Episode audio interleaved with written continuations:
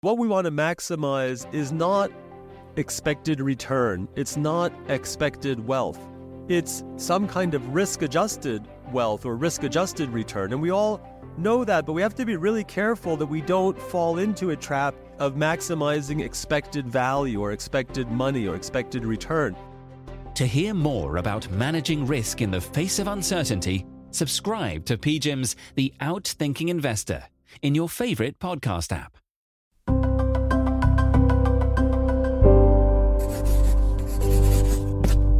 Pushkin. For the better part of two years, as central banks have been raising rates, it's been all about getting inflation back down. But now, across the developed world, we're entering a new phase of the central bank fight. Inflation has come down in England, Europe, in the US, and central banks have to start to think about how they're going to deal with crunch time. This is Unhedged, the Markets and Finance show from the Financial Times and Pushkin. I'm reporter Ethan Wu here in the New York studio, joined as ever on Tuesdays by markets editor Katie Martin. Hey Ethan, are you uh, are you pumped for Fed Day? Are you excited? I'm so pumped. You know, every Fed Day, I roll into the office at a cool 1:30 p.m. because the press conference doesn't start till 2:30. Statement doesn't come out till two. I take the morning, I relax, and then it's an insane crunch for the rest of the day. It's absolutely so stressful, but yeah. always a good time. Happy Fed Day to all, all who observe always a good week to watch central banks. This week is especially interesting. We had a great splash in the FT a couple of days ago titled Central Banks Prepare to Rebuff Investors Over the Path of Interest Rates, sort of spelling out the fact that, you know, markets see interest rates falling next year. Central banks aren't quite there yet. But I think the piece highlighted a really important dynamic that we should talk about both as the Fed, ECB, and BOE meet this week and as we go into 2024 it's a new game for central banks. They yeah. have to start thinking seriously about whether interest rates fall, how fast they fall, what should trigger them to fall. That's now a live discussion, very much in the market, and also, I think, increasingly among central bankers and economists, too. Yeah, this is a very delicate juncture for big central banks. And as you say, we've got the big three uh, the Fed, the ECB, the Bank of England, all coming up this week. Bank of Japan just before Christmas, always watch out for the Bank of Japan. But anyway, that's a whole other story. We've got the big three this week.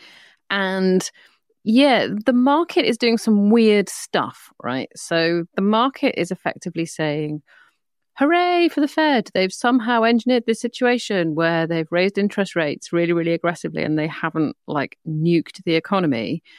Um, so they're saying soft landing, everything is good.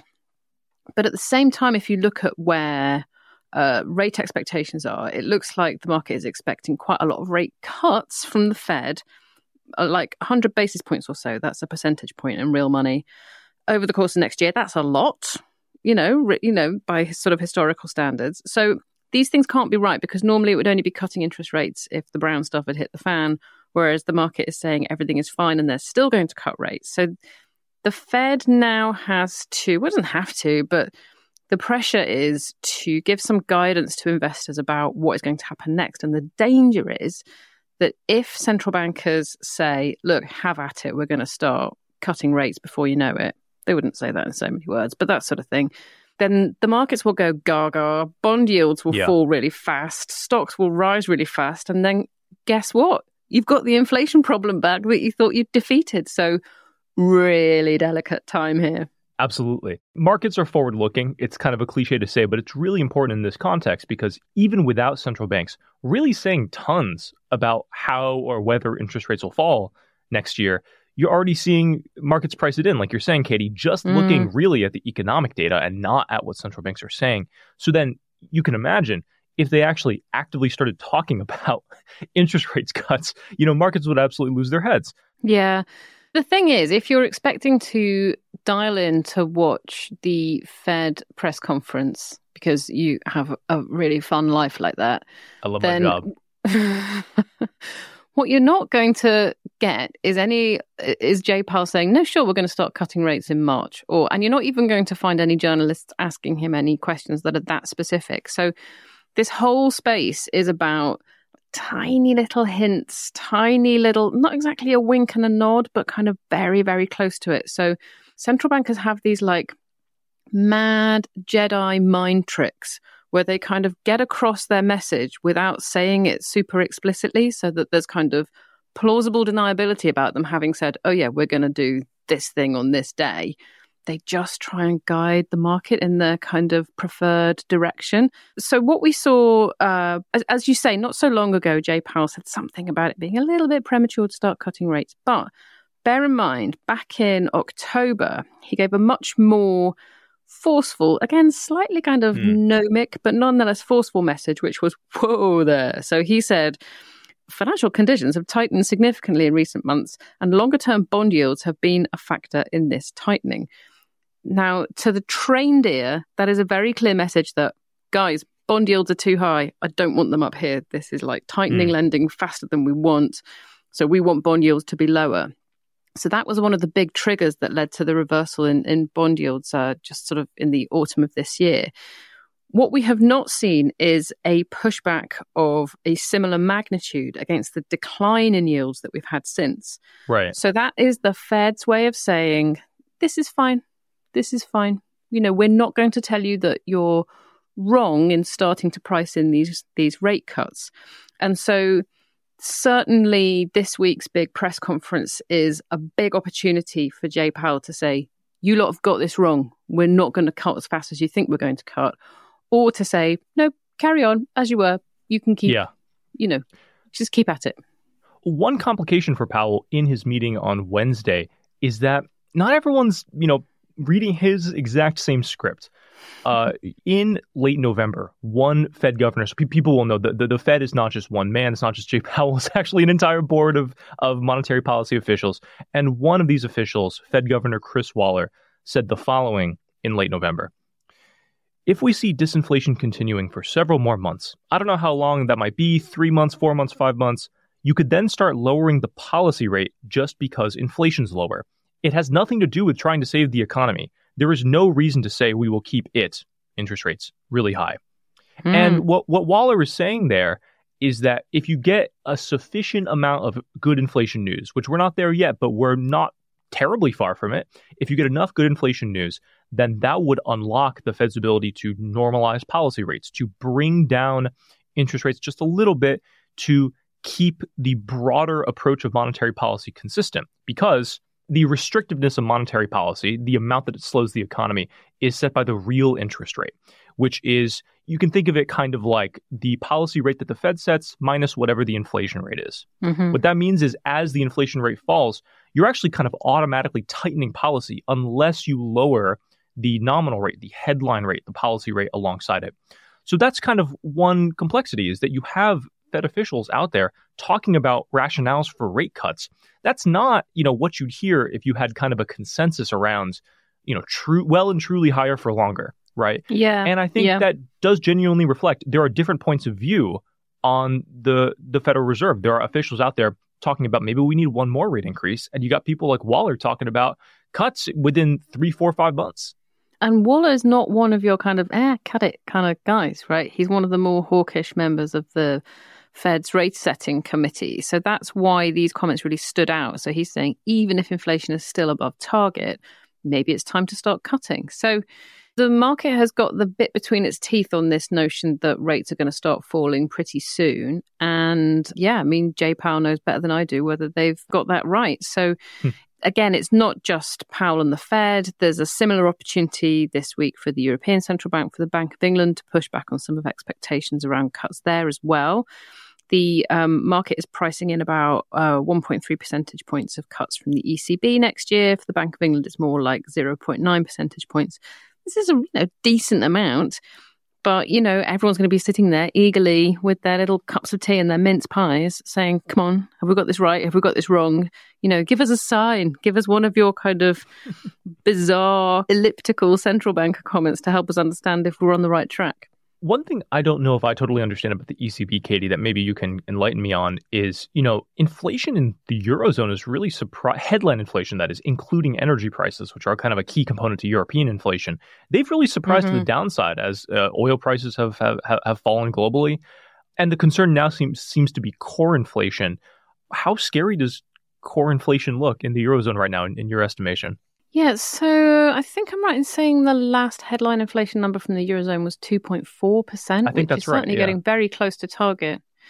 And the broad idea around Europe is that it's much less able to withstand shifts in interest rates than the US is because so much more of lending is contingent on bank lending rather than going to the bond market. You go to your bank, so you're much more likely to get kind of floating rates whereby if if the interest rate rises then you immediately take a hit on next month's interest payment Hmm. on your on your loan so you don't have the same sort of mad system that you have in the states where you lock in mortgage rates for 30 years 30 years, this is just like the American way. completely alien to the rest of us. So we're we're just like not as shielded from interest rate moves in in in the UK and in and in Europe as you are in in the states. So much more sensitive. You're seeing more stress in economies like Germany's.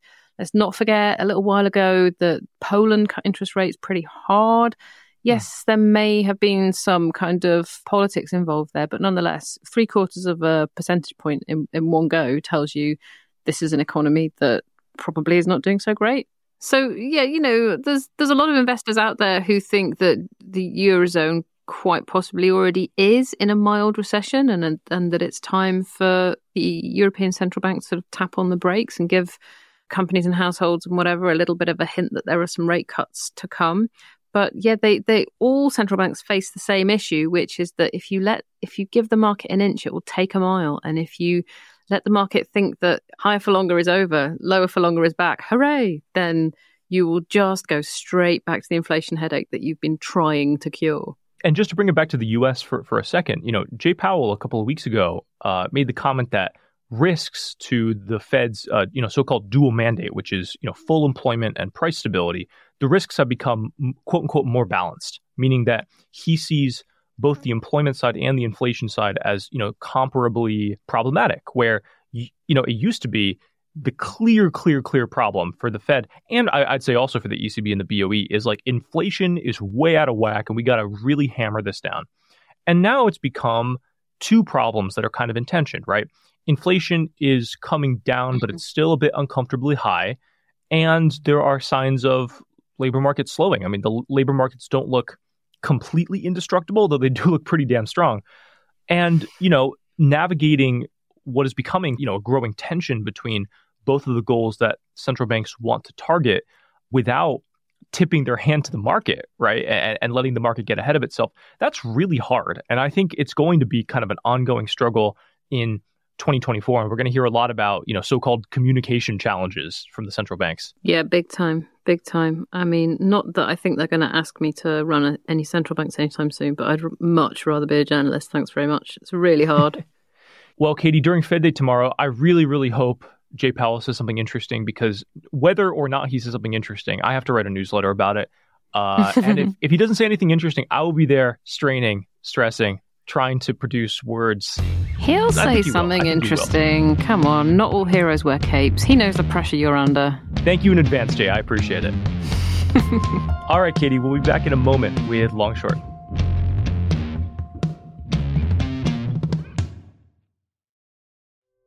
There is a quality bias that um, that has overtaken a lot of the desires for investors. And so the reason we suspect that's happening is there's a fear that, you know, given this historical rate hiking cycle around the world, there's a lot of uncertainty, obviously.